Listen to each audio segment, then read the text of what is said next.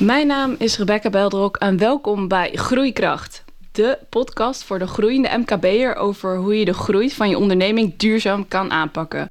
Over de struggles van het ondernemerschap en hoe je ermee om kan gaan.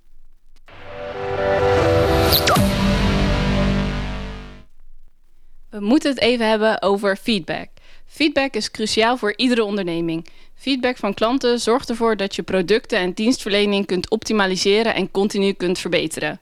Feedback van medewerkers zorgt voor productieve en betrokken medewerkers. Maar hoe zorg je er nou voor dat klanten en medewerkers feedback geven? En hoe gebruik je die resultaten om continu te verbeteren? Roel Schellekens, de oprichter van Askimo, weet hier alles van. Roel, welkom.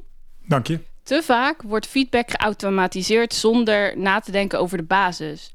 Roel, hoe heb jij dit zelf aangepakt? Nou, het gaat niet zozeer om feedback vragen, het gaat om feedback ontvangen.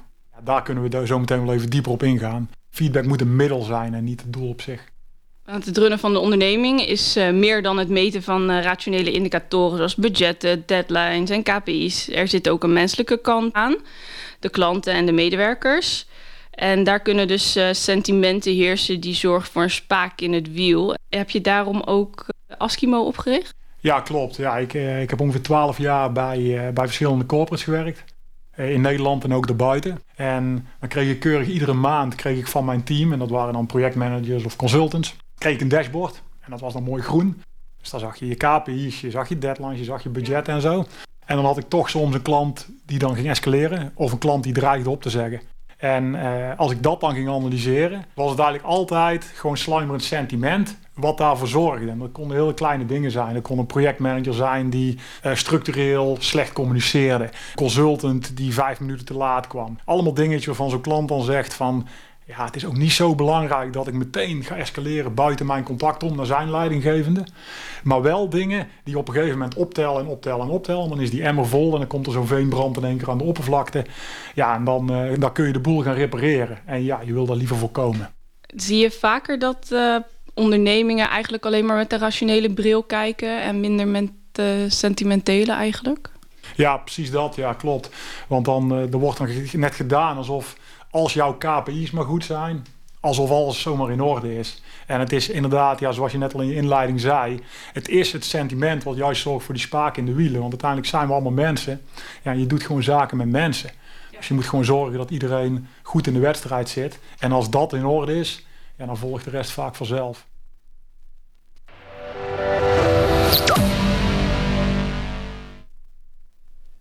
Je hebt Askimo opgericht om sluimerende sentimenten, goed of slecht, op te sporen. Kun je kort uitleggen hoe dat in zijn werk gaat? Ja, tuurlijk. Ja, wij, um, uh, wij vragen op vaste, terugkerende momenten eigenlijk een heel simpele vraag. En die vraag is dan, hoe gaat het? Maar dat kan ook een variant erop zijn. Dus het kan ook zijn, hoe was je week? Of hoe ervaart u onze dienstverlening? Uh, hoe gaat het in het project? En wij sturen dan een soort van mobiele weblink. Denk, denk aan Tiki of zo. Mm -hmm. En mensen kunnen dan zonder in te loggen, zonder een app te downloaden... Uh, kunnen zij meteen feedback geven in een paar seconden. De ontvanger, dus dat is de manager of de leidinggevende, de HR-afdeling, de programmamanager. Die ziet meteen feedback in real time. En kan dus meteen in actie komen. Wat voor soort klanten heb je? Ja, heel, heel breed. De noemer die ze hebben is dat ze behoefte hebben aan kortcyclisch feedback. Mm -hmm. dus de, daar bedoel ik mee uh, op terugkerende uh, frequente momenten. Dus ja. uh, wat het dus niet is, is, ja, dan denk ik bijvoorbeeld aan um, je bestelt ergens iets online en dan staat onderaan zo'n e-mailtje vaak een groen en een rood wolkje van, uh, van goh, wat vond je van het product. Dat is eenmalig op basis van een transactie. Dat doen wij dus niet. Mm -hmm. Dus wij vragen het op vaste momenten. Dus de klanten die daar uh, behoefte aan hebben zijn inderdaad uh, projectorganisaties. Die gewoon altijd willen weten hoe het gaat en niet alleen na een transactie. Maar het kan ook zijn een, een HR-manager of een leidinggevende die gewoon wil weten hoe het met hun mensen gaat. Ja. Vooral nu veel mensen thuiswerken of in ieder geval niet op kantoor zijn is het gewoon super belangrijk om gewoon te weten hoe het gaat. En dus die vragen bijvoorbeeld op vrijdag, hoe gaat het met je? Ja. En in plaats van iedere maandagochtend 50 telefoontjes te doen, kijken die naar de antwoorden. Ja. En die filteren eigenlijk de vier, vijf mensen eruit die even wat meer aandacht nodig hebben. En die kunnen ze bellen van hoe kan ik je helpen? Wat kan ik voor je doen? Ja. Zie jij ook echt die meerwaarde van die kortcyclische feedback loop eigenlijk? In, ja. Versus de eenmalige of de minder frequente feedback? Ja, het grote verschil is, dus um, ik zal twee voorbeelden geven. De eerste is in een projectorganisatie. Dan zie je vaak dat na afloop van een project wordt er geëvalueerd. Dan kun jij dus niet meer tijdens bijsturen. Dan ben je altijd aan het, aan het corrigeren te laat. Dus je doet daar niet zo heel veel meer aan. Uh, doordat je dat kortcyclisch vraagt gedurende het project, ja, kun je als verantwoordelijke kun je op tijd bijsturen en kun je dus die, die escalatie kun je voorkomen. Ja. Hetzelfde geldt uh, bijvoorbeeld bij medewerkers. Juist niet één keer per jaar een medewerkerstevredenheidsonderzoek of een, ja, een soortgelijke personeelsenquête. Mm -hmm. Het is altijd een moment in de tijd. Dus uh, ja, er zijn zoveel organisaties die kiezen er dan voor om de week nadat het vakantiegeld is uitbetaald, gaan ze aan hun mensen vragen hoe het gaat. En dan gaan ze een heel jaar conclusies aan verbinden. Ja. En ja, volgens mij steek je je kop in het zand als je dat doet. Want het is uh, ja, met name juist afgelopen jaar. Dingen veranderen zo snel. Er is zo weinig contact. Ja. Uh, dus vraag het vaker en, en doe iets met die resultaten. Ja, en merk je ook dat medewerkers eventueel uh, minder geneigd zijn om feedback in te vullen, omdat ze al zoveel enquêtes krijgen van hun klanten, van hun werkgever, van heel veel mensen? Ja, ja, je ziet dat wel. Want jij, ja, je kent ze waarschijnlijk ook zelf wel. Dan krijg je weer een e-mailtje van... heeft u zeven minuten van uw tijd? Ja. Als je een schroefje bestelt hebt bij, bij een bouwmarkt. Ja, dat is niet de bedoeling. Mm -hmm. uh, ja, ik vul ze zelf ook niet in. Die, uh, die online surveys hebben gemiddelde respons, dus een conversie van ongeveer 20%. Ja. En uh, het verbaast mij dan dat, dat er in de markt wordt gedacht van... goh, we hebben 20% conversie. Ja, ik denk dat je moet zeggen... vier op de vijf mensen nemen dus niet de moeite om antwoord te geven. Ja. En dat vind ik best veel. dat betekent gewoon dat je 80% mist. Ja. En um, ja, wat wij dus uh, doen, is wij vragen simpel feedback. We maken Mhm. het eenvoudig. En dat zorgt ervoor dat wij een conversie hebben van 71%. Dus dat is fors hoger. Ja. En um, hoe we dat doen, is uh, ja, snelheid eenvoud. En dat hebben we gebaseerd op, um, op gedragstheorie van een wetenschapper van Stanford University, B.J. Fogg. Ja. Niet helemaal onbekend, dus de meeste mensen zullen hem ook wel kennen. Mm-hmm. En uh, we hebben dat vertaald naar feedback. Dus wat wij doen, is uh, wij, wij, onderschrijven dat er eigenlijk maar twee redenen zijn voor mensen om feedback te geven. En de eerste heeft te maken met motivatie. Ja. En de andere heeft te maken met gebruiksgemak, met eenvoud. Die hoeven niet allebei heel hoog te zijn. Dus uh, die motivatie is niet heel hoog. Want dan kom je op het voorbeeld wat, je, ja, wat we net over hadden. Dat is die enquête per e-mail van heeft u zeven Ja. minuten. Ja, dat maakt dat, er, dat mensen niet heel gemotiveerd zijn om feedback te geven. Ze krijgen weer een verzoek. Uh, ja, je contact of je respondent weet niet dat dit anders is. Dus zal niet zo snel feedback geven. Mm-hmm. Door het makkelijk te maken, door het snel, eenvoudig, binnen 10 seconden feedback, ja, zullen ze hem toch wel gaan invullen, omdat het inderdaad zo snel en laagdrempelig is. Als dat gebeurt, dan komt er iets anders om de hoek kijken. Dat is namelijk, je moet mensen ook belonen voor het gedrag dat ze vertonen. En dat betekent niet dat je, ze, dat je ze een snoepje moet geven. Maar dat betekent wel dat je ze even kan bellen van... Goh, ik zag je feedback. Wat kan ik voor je doen? Hoe kan Ja. ik je helpen? En als je dat doet, dan komt dus die tweede variabele gaat hoger. De beloning. Ja. Uh, dus de motivatie van mensen wordt hoger. Waardoor ze geneigd zijn om de vol volgende keer weer feedback te geven. En het ook gaan vertellen aan collega's. Waardoor dus andere mensen ook feedback gaan geven. Waardoor je dus uiteindelijk komt uh, in een feedbackpercentage van boven de 70%. Ja, want ook de vragen die een werkgever kan stellen, die kunnen ze zelf invullen, toch? Die zijn zeg maar modulair. Het is niet voor gewoon een standaard, maar je kan zelf bedenken van hoe was je dag, hoe was je week, uh, de vragen die je stelt. Klopt, ja, we hebben wel templates. Dus we, ja, we hebben natuurlijk meerdere klanten die, die dezelfde uitdagingen hebben. Dus we, we stellen wel vragen voor, maar die zijn Ja. 100% aanpasbaar. Ja, Zonder programmeren. Dat is gewoon uh, ja, op dezelfde manier uh, dat je het in een e-mailtje tikt. Ja. ja. En zie je ook uh, hoe werk en privé eventueel een soort van verbonden zijn? Als iemand bijvoorbeeld privé een mindere week heeft, zie je dat ook reflecteren in de cijfers die hij geeft? Ja, het ligt natuurlijk aan de vraag die je stelt. Maar uh, ja, als je het even toepast op, op medewerkersbetrokkenheid, uh, dan is de, de vraag die veel van onze klanten stellen is hoe was je week? Ja. Ja, dan zie je dat zeker terug. Ja. En ik denk dat het ook heel belangrijk is. Want ja, het gaat niet zozeer om je medewerker 100% als hoe productief hij of zij is. Je moet volgens mij moet je de, de, de factoren die daaromheen zitten, mm -hmm. ja, daar heb je ook mee te dealen als werkgever. Ja. Dus als iemand even wat minder in zijn vel zit omdat, uh, omdat zijn hond ziek is, uh, of omdat hij twee weken niet naar zijn grootmoeder uh, kan, ja. ja. dan heb je daar wel mee om te gaan. Ja. En sterker nog, als je daar goed mee omgaat, dan, dan ga je juist zorgen voor betrokken medewerkers en gaat dan vanzelf die productiviteit omhoog. Ja, wij gebruiken het zelf ook binnen Adapt. En ik merkte dat zelf uh, ook. Want ik had, uh, ik denk dat het in oktober was. Had ik een keer echt een heel laag cijfer gegeven. En mijn leidinggevende zat er gelijk bovenop. Samen met z'n tweeën zeiden we, moest, moeten we hier iets mee? En eentje belde me dan ook gelijk op van... gaat het wel goed? Kunnen we iets voor je doen? Hè? Uh, stop maar gewoon iets eerder vrijdag. Hè? Dan heb je even je rust. En dat, dat, dat maakt ook wel van, oh, dat is echt wel heel, heel fijn. En ook wel heel open. Dus misschien ook wel de manier waarop iemand je zo benadert. Uh, hoe, je, hoe een medewerker zich daarbij voelt. Maar dat was wel gelijk iets van, hey, ze, ze merken dat het niet goed gaat. En zeker omdat we thuiswerken merken ze dat minder. Want je ziet elkaar niet face-to-face. dus je, je, merkt die gezichtsuitdrukkingen, houdingen en dat soort dingen merk je gewoon minder. Ja. Maar daar, zo zie je wel dat werk en privé wel verbonden zit. En dat, zie jij ook. Ja, ja, dat is ook een mooi voorbeeld. Want dat is ook precies... Uh, ja, ik vind het ook echt mooi om te horen. Want dit is precies ook wat, wat, wij, wat wij wilden bereiken natuurlijk. Hè? Want ja, ik kan natuurlijk niet uit jouw naam spreken, maar waarschijnlijk, ja, ik weet ook niet wat er speelt, dat doet er ook niet zoveel toe. Maar wat het is, het moet niet zo zijn dat jij denkt, van ja, laat maar zitten, het is niet zo belangrijk. Mhm. En dat gebeurt in de praktijk natuurlijk wel. Waardoor jou, jouw leidinggevende niet in staat wordt gesteld om er iets mee te doen. Ja. En doordat, doordat jij een laagdrempelige vraag krijgt,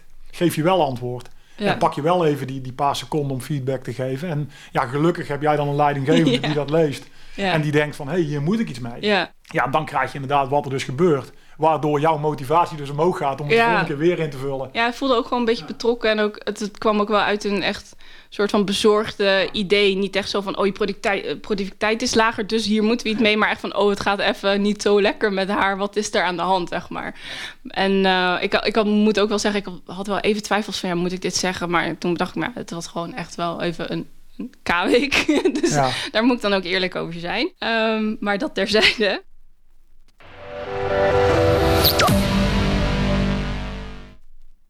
Um, naar jou als ondernemer. Wat heeft jou doen bewegen om uit loondienst te stappen en voor jezelf te beginnen? Twee dingen. Eerste is, uh, ik had zelf een probleem.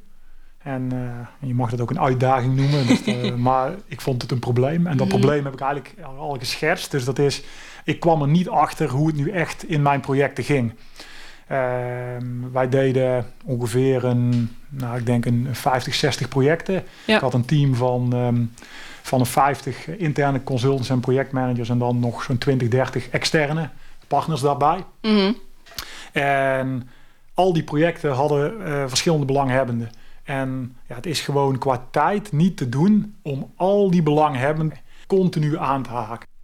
Daarnaast heb je ook niet de structuur. Dus stel nu dat je wel iedere twee weken de moeite neemt om, om 200 telefoontjes te plegen. Ja, ga je dat allemaal vastleggen? Ga je allemaal in een systeem leggen wat er gebeurt? Nou, dus toen dacht ik van, uh, in al mijn wijsheid, ik ga hier een online survey op loslaten. De, de, die oplossingen zijn er, dus die ga ik gebruiken. Ja, nog een enquête om in te vullen. Precies, ja, precies. En uh, dus ik vol goede moed uh, een gratis account aangemaakt en een half dagje besteed om uh, met zo'n gereedschapskist die je dan uh, door je virtuele brievenbus krijgt, uh, enquêtes te bouwen. Inderdaad, hoe was het project? Hoe was de projectmanager? Hoe was de consultant? Ja. Hoe was het product? Hoe was de voortgang? Alle vragen die ik wilde weten. Ja. En nou, vervolgens ging hij, werd hij uitgestuurd, dus had ik te wachten op de antwoorden. Ja, en dat duurde best lang. En te wachten en te wachten en te wachten. Ja, precies. En wat er feitelijk gebeurde was... de enige klanten die echt de moeite namen om inhoudelijk te antwoorden... waren de klanten die of heel tevreden waren... Ja. of heel ontevreden. Ja. En toen dacht ik, ja, dit weet ik al. Dus ik zocht juist de, ja, van alle belanghebbende feedback. Dus als iemand bij wijze van spreken van een 8 afglijdt naar een 7... wil mhm. ik het dan weten. En wil ik het niet pas weten als het een 3 is. Ja. Ja, en dat lukte gewoon niet met zo'n oplossing. Mhm. Ja, daarna ga je zoeken naar klantentevredenheid, oplossingen. Je gaat, ja, ik heb echt eh, heel veel gezocht. en of het was niet leuk genoeg, niet mooi genoeg, of het, of het was heel erg transactiegebaseerd. Dus uh, bijvoorbeeld dat bolpen, ja, een, een online pakketje dat je dan zo'n onderaan je e-mail. Maar dat wilde ik niet. Ik wilde het juist op vaste momenten vragen. Ja. Dus op een gegeven moment, uh, gekoppeld aan een, uh, ja, een flinke dosis eigen wijsheid, dacht ik van, uh, ja, weet je wat, ik ga het mooi zelf doen. dus dat was één. En ja, de tweede reden was ook dat ik, ik ben in 2005 afgestudeerd en altijd in een in corporate omgeving rondgelopen en heel veel geleerd. En ook ja, loop je gewoon tegen muren aan. Dus mm -hmm. zo'n zo'n grote organisatie, je bent echt een radartje in het geheel. Mm Eh, en het is wel eens lastig om zo'n tanker in beweging te krijgen. Dus uh, ja, soms merkte ik dat ik gewoon wat pragmatischer was, wat sneller wilde. En ja, daar heb je niet altijd ruimte voor uh, bij zo'n club. Mhm. En ja, die twee dingen gekoppeld, dacht ik van, ja, laat ik eens een stoute schoenen aantrekken. Ik heb een idee, ik denk dat het kan werken. Ja. Ik, ja, ik spring in diepe. Heb je eens een voorbeeld van een muur waar je tegenaan liep bij een corporate, waar je nu eigenlijk geen last meer van hebt? Uh, stroperigheid, politiek, uh, komt er veel bij kijken. Mhm. En um, ja, wat, je, wat je veel ziet is dat um, er wordt heel veel gepositioneerd. Met name, uh, ja, ik heb veel gewerkt bij, lang gewerkt bij Amerikaanse clubs. Mhm. En er zijn veel overnames, veel acquisities. Dus ja, continu is zo'n zo'n bedrijf is eigenlijk nooit rustig. Dus waar je eigenlijk wil dat iedereen dezelfde kant op kijkt naar een gezamenlijk doel zie je in de praktijk dat mensen ook gedwongen worden om juist zichzelf te positioneren en ook de mensen onder zich te positioneren. Uh, om maar te voorkomen dat mensen op straat komen. Ja, en dat gaat wel eens ten koste van effectiviteit. En, en ook van werkgeluk. Dat heeft er ook gewoon mee te maken. Ja. Dus dan ben je, dan op een gegeven moment is het vrijdagmiddag en dan zit je aan een biertje en dan kom je er eigenlijk achter dat je in die week ja, 60, 70 procent van je tijd kwijt bent geweest. Met zaken die eigenlijk niks te maken hebben met, je, met wat je wil doen. Ja, en dat is, dat is gewoon jammer. Zonde inderdaad. En tegen welke uitdagingen loop jij als ondernemer aan? Ja, toch wel onzekerheid. Mhm. Omdat je... Um, ik heb tien jaar gewerkt bij een softwarebedrijf Ja. um, hier, hier vlakbij. En um, wat op een gegeven moment werd overgenomen door zo'n corporate.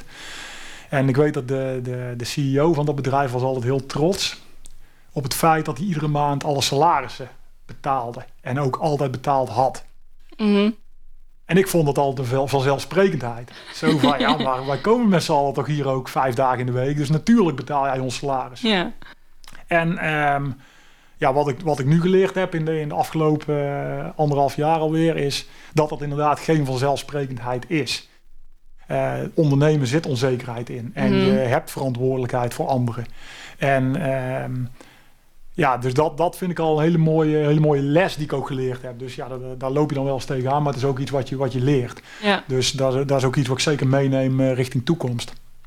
Eh, ja, en, en, een, en een praktische uitdaging is gewoon tijd. Mhm. Dus eh, juist in een grotere organisatie heeft iedereen heeft een eigen vakgebied. Dus heb je een vraag over marketing, dan loop je naar de marketeer. Heb je een vraag over, over HR, loop je naar je HR-manager. Ja. ja, naar finance, noem maar, maar op. En ja, dus anderhalf jaar geleden, eh, ja, echt een start-up organisatie. Ja, ik ben die marketeer, ik ben die HR-manager. Je En bent ja, alles. Ja, je bent alles. En, en dat is super leerzaam. Ja. Maar is ook wel eens uitdagend, want je moet het gewoon allemaal maar uitvogelen. En eh, dan kom je wel eens qua tijd kom je in de knoei. Want ja, je wil uiteindelijk wil je je bedrijf groeien, je wil eh, meer klanten, je wil tevreden klanten. Ja, en dan kom je in de knel. En dat heeft, dat heeft er niks mee te maken dat je die uren er niet in wil steken. Want het is fantastisch om te doen. Maar uiteindelijk zul je moeten kiezen en moet je continu prioriteiten stellen. Van ja, waar geef je de, de voorkeur aan op dit moment? En dat is wel eens uitdagend. Ja. En ben je nu meer bezig met de dingen die je ook echt leuk vindt, waar je energie van krijgt? Eh, meestal wel, ja. Ja, ik eh, een btw-aangifte krijgt volgens mij heel weinig mensen krijgen daar energie van. of ja, ja, er zijn er een paar die het wel Ja. krijgen. Dus, eh, ja. Ieder zo zijn ding. maar nee, ja, gelukkig wel. Ik merk, ja, wat ik bijvoorbeeld ook merk, wat ik niet wist, is hoe leuk ik marketing vind. Als ons hoofd marketing weer eens een presentatie gaf, dan was ik altijd degene die een beetje achter in de ruimte zat. En dacht van, oh, kunnen we alsjeblieft aan het werk. Maar wat ik nu zie is, ik zie echt wel het belang. En ik zie ook de de invloed op de sales. En eh, ja, dat is, dat is heel leuk om te ervaren. Dus eh, ja, in, in die zin zou ik het bijna iedereen aanraden. Van, spring eens een keer in het diepe en eh, ja, kom daar eens achter voor jezelf. Wat je, ja, kom er eens mee in aanraking met die verschillende facetten. Ja, maar je hebt dus wel ook alles zelf moeten leren. Dus ook heel veel gewoon gegoogeld en vallen opstaan. Ja. En wat is de belangrijkste ondernemersles die je hebt geleerd? Nou, in dat traject is durf te vragen. Ja. Dus eh, het is niet erg als je dingen niet weet. Mhm. En ehm, ik, weet nog, ik weet nog dat het gold toen ik, toen ik startte met, met werken, ehm zo'n 15 jaar geleden.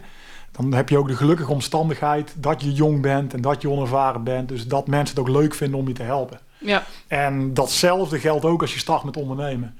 Je, je ontmoet zoveel mede-ondernemers die het allemaal leuk vinden eh, dat je bent gaan ondernemen. En die je allemaal willen helpen. Mhm. En die vragen moet je, moet je ook durven te stellen. En Mhm. ja, als je je kwetsbaar opstelt, dan, dan, dan, dan krijg je hulp.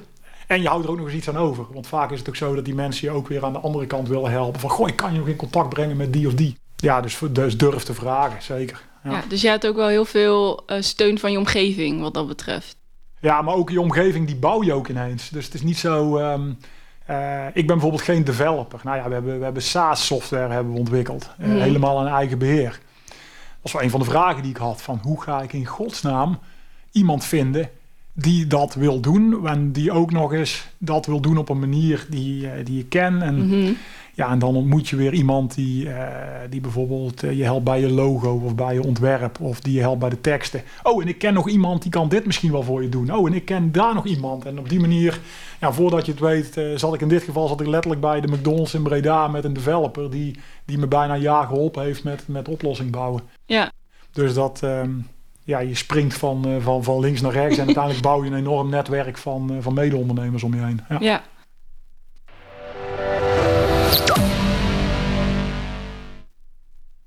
En als je nu vooruitkijkt naar je branche, naar je bedrijf, welke ontwikkelingen verwacht jij? Even kijken, ja, ik denk dat eh, de, de survey, ja, zoals we hem net al omschreven, zeg maar de traditionele survey, eh, ik denk dat die, dat die veelal gaat verdwijnen in heel veel, eh, in heel veel gevallen. Mhm. Ehm, het, is, het wordt gewoon vaak ook gezien als spam. Dus ja, we lachten er net al een beetje om van ja, je krijgt zoveel van die verzoeken. En ook bij de meest zinloze dingen. Dus ik kreeg er letterlijk één eh, toen ik een, een schroefje kocht bij een bouwmarkt online. Wat vindt u van onze dienstverlening? Ja, met alle respect. Een schroefje, eh, drie keer draaien en het vast. Ik vind daar niet zo heel veel van, behalve als hij afbreekt. Eh, ja, dus ik denk dat dat wel minder en minder gaat worden. Ja, die 15, 20 procent conversie, antwoordpercentages, ja, dat, dat helpt daar niet aan mee. Mensen zullen op zoek gaan naar een alternatief om wel antwoord te krijgen. Ik denk dat dat gaat gebeuren door sneller en laagdrempelig feedback op te halen. Mhm. Ja, wat ik net al zei. Ehm, daaraan gekoppeld is, zie ik eh, persoonlijk ook wel, eh, ik maak me daar wel zorgen om dat feedback ook als doel wordt gezien. Bijvoorbeeld NPS-metingen zijn daar Mhm. eh, een voorbeeld van. Waar je dus mensen gaan je vragen om NPS, hè, waar dus alleen de negens en de tieners zijn plussen. De, maar als jij in Nederland of in Duitsland zaken doet, ja, vind maar eens een 9 of een 10. Ik bedoel, als jij in Amerika bent, dan, dan geven mensen je een 10 omdat de koffie lekker was. Dat gaat je niet gebeuren in, in Nederland. Als de koffie lekker was, krijg je een 6. Als je Ja. een koekje bij geeft, krijg je een 7. Dan moet je heel blij zijn. Ja. En, ehm, en toch wordt zo'n zo'n NPS-methodologie wordt heel erg gepusht. Dus Mhm. ik ken eh, voorbeelden van, van, ehm, eh, van mensen die ik sprak, die bijvoorbeeld in, in de automotive zitten. Die krijgen korting eh, op basis van de NPS-score. Dus die, eh, die maken, eh, of die repareren een auto. Mhm. Die leggen dan op de bijrijdersstoel leggen ze een briefje van, ja, we dank je wel voor, voor de service. Bent u tevreden? Geef dan een 9 of een 10 bij de enquête die we sturen en er ligt dan een doosje bonbons op. Omdat zij gewoon korting krijgen als ze 9 krijgen. Ja, dan schiet je volgens mij het doel van feedback voorbij. Want volgens mij moet feedback een middel zijn Ja. om te meten of je klanten tevreden zijn en om dat te verbeteren. Ja, en als je het op deze manier gaat insteken, gedwongen, want dan kan die ondernemer kan daar niks aan doen. Want die, ja, die wordt gedwongen om zo te meten, om een, om een hogere korting te bedingen als franchise-nemer. Maar je schiet dan volledig je doel voorbij. Ja. En ik, eh, ik denk en ik hoop ook dat dat er wel uitgaat uit de markt. Dus dat je Mhm. gewoon feedback gaat gebruiken om te verbeteren. En niet per se als doel. Ja. Ben je dan ook eh, bang of zie je dat misschien ook als een dreiging dat mensen dan, net als met een bonbon, kan klinken als een beetje omkoping? Van hier is een doosje bonbons, wil je alsjeblieft een, een 9 of een 10 geven? Dat, dat klinkt dan ook niet helemaal oprecht. Dus, Nee, nee, dat is het natuurlijk ook niet. Nee, dus het is ook, het is ook, het is ook gestuurde feedback. Ja, dus, Dus ja, je schiet je doel voorbij omdat je feedback gebruikt als doel en niet als Ja. middel, maar ook omdat het een scheef beeld krijgt van hoe tevreden mensen zijn over je product of service. Ja, ja, je wordt gedwongen om. eh, ja, kijk, zo'n ondernemer kan daar niks aan doen. Die Mhm. wordt gedwongen door, door, door een concern of door, door een importeur of wat Ja. dan ook. Om op die manier feedback op te halen. Dus die gaat, die gaat dat spelletje meespelen. En die is te klein om daar het verschil in te kunnen maken. Dus ja, die speelt volgens de regels die, die hem of haar worden opgelegd. Maar het is natuurlijk je kop in het zand steken. Want zo'n, pak even, ja, het is best een mooi voorbeeld. Pak zo'n importeur of pak, ja. Die gaat dan vervolgens zeggen, nou, onze klanttevredenheid is 9,3. Ja. Of we hebben een NPS-score van plus zoveel. Ja. ja. ja. gefeliciteerd, denk ik dan. Ja. Maar ze hebben je tevreden klanten. Ja, precies. Of heb je ze allemaal omgekocht met bonbons?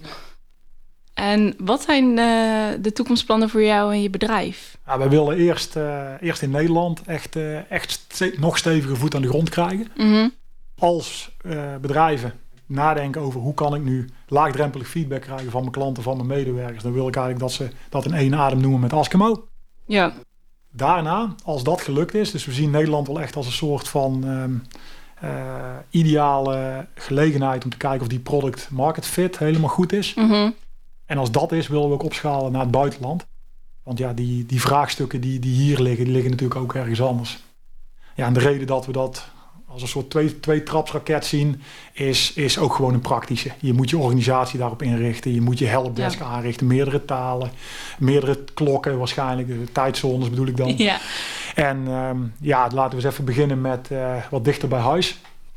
En op die manier, uh, ja, en als we hier dat bereikt hebben, dan buiten de landsgrenzen. Ja, ja dat, zou, eh, dat zou heel mooi zijn. Mooi. Dus vooral sprong in diepe. Durf te vragen aan je omgeving, aan mensen die je kent. Netwerken om, uh, om je bedrijf van de grond te, eh, te halen. Kortcyclische feedback loop van zowel medewerkers als klanten heeft echt uh, grote meerwaarde om je product of service continu te kunnen verbeteren of optimaliseren. Wil je zelf nog iets kwijt? Nou, daarop inhaken, dat continu verbeteren, ja, dat, dat zit ook een beetje in ons DNA. Of niet een beetje, dat zit in ons DNA. Dus wij willen ook, uh, ons product is gewoon leidend. Dus wij, wij, ja, wij steken uh, ehm, 35% van, van de omzet gaat terug het product in. Mm -hmm. Daar betrekken we onze klant ook bij. Dus dat betekent ook dat wij, wij vragen ook via ons eigen product feedback aan onze klanten, natuurlijk. wij van WC Eend adviseren ja, WC Eend, ja, ja. zeg maar. Uh, maar daar doen we ook iets mee. Dus we gaan ook uh, het volgende kwartaal gaan we starten met een, um, in goed Nederlandse customer board. Dus waar we echt uh, onze klanten mee laten bepalen over, ons, de, over onze roadmap. Ja. Dus wat is goede functionaliteit, maar ook waar moeten we mee stoppen? Wat doen we niet goed? En ja, op die manier willen wij wel het product altijd leidend laten zijn. Dus het moet geen um, ja, het moet, het moet geen holle schil worden. Mm. Dus wat we zeggen, moeten we ook doen. En andersom, wat we ja. doen, moeten we, ja, moeten, we ook ja. gewoon, moeten we ook gewoon durven te zeggen en durven te benoemen. Ja. ja. ik denk dat het ook belangrijk is op het moment dat je misschien wat minder positieve feedback krijgt, dat dat ook geen aanval is, maar gewoon ook opbouwen die kritiek en zo dat ook moet doen. En niet, het is niet een aanval op, op je product of op, je, op, je, op jezelf als persoon, maar uh, zie, zie het ook als een manier om jezelf en je product te kunnen verbeteren. Ja, absoluut. Het is, uh, kijk, mensen nemen de moeite om je feedback te geven. Ja. Dus het, de makkelijke weg voor iemand die niet tevreden is, is om niks te zeggen. Mm -hmm. Dus um, ik las, uh, dan was het ergens van de week, las ik ook een, een artikeltje. Dat um, 60% van je bestaande klanten gaat je niet zeggen als ze ontevreden zijn. Ja. En 80% van die 60% gaat vervolgens ook gewoon weg zonder je te zeggen wat de reden is. Ja. Dus op het moment dat een klant van je of een medewerker van je, je de moeite neemt om te zeggen dat ze niet tevreden zijn, ja, dat betekent ook dat ze, dat ze, dat ze, dat ze betrokken zijn. Ja. En dat ze willen dat het verbetert. Ja. ja, je bent, als je dat persoonlijk gaat oppakken, of als je dat uh, vervolgens uh, ja, gaat, gaat aanvallen, ja, dan ben je wel echt verkeerd bezig. Ja. Want het is juist uh, ja, precies wat je zelf zegt. Het is juist een gelegenheid om, uh, ja. om te verbeteren. Ja, maar daarom is feedback ook een middel en niet het doel. Want het doel is niet feedback, want dan, dan gaan mensen zich aangevallen voelen. Maar ja. als je het als middel gebruikt, dan uh, hou je dat niet. Ja, plus het is ook nog eens een keer extra, extra verbondenheid. Want als ik, als ik aan jou vraag van, goh, wat kan er beter bij Askimo? En jij, jij komt met iets en ik ga dat verbeteren ja, dan is het voor jou toch wel heel lastig om te zeggen van, weet je wat Roel, dankjewel, maar nu ben ik er weg van. Ja. Ja, ik bedoel, het is ook, ja, je, je bouwt ook een band. En uh, ja, ja. Dat, uh, dat doen wij graag. Ja. ja. Merk je ook dat die band uh, goed helpt bij het ondernemen? Ja, ik hoop het wel. Ja, je zou, je zou het eigenlijk moeten vragen aan de mensen waar, waar ik veel mee samenwerk. Ja. Maar ik denk dat dat niet heel veel anders is. Want uiteindelijk... Um, ja, werk, werk je daar ook gewoon samen aan iets. Uh, Mhm. En of dat nu is je netwerk opbouwen, waar je ook probeert gezamenlijk uh, belang uh, te vinden. Eh, maar ook partijen waar je mee samenwerkt als partners. Ja, daar geldt hetzelfde. Dan ga je elkaar ook van feedback voorzien om elkaar te helpen. Ja. Dus dat, dat is denk ik niet heel anders, nee. Oké, okay. dankjewel voor je tijd. Ja, ik vond het leuk. Mooi. dus sowieso tot ziens. Ja, zeker. dankjewel.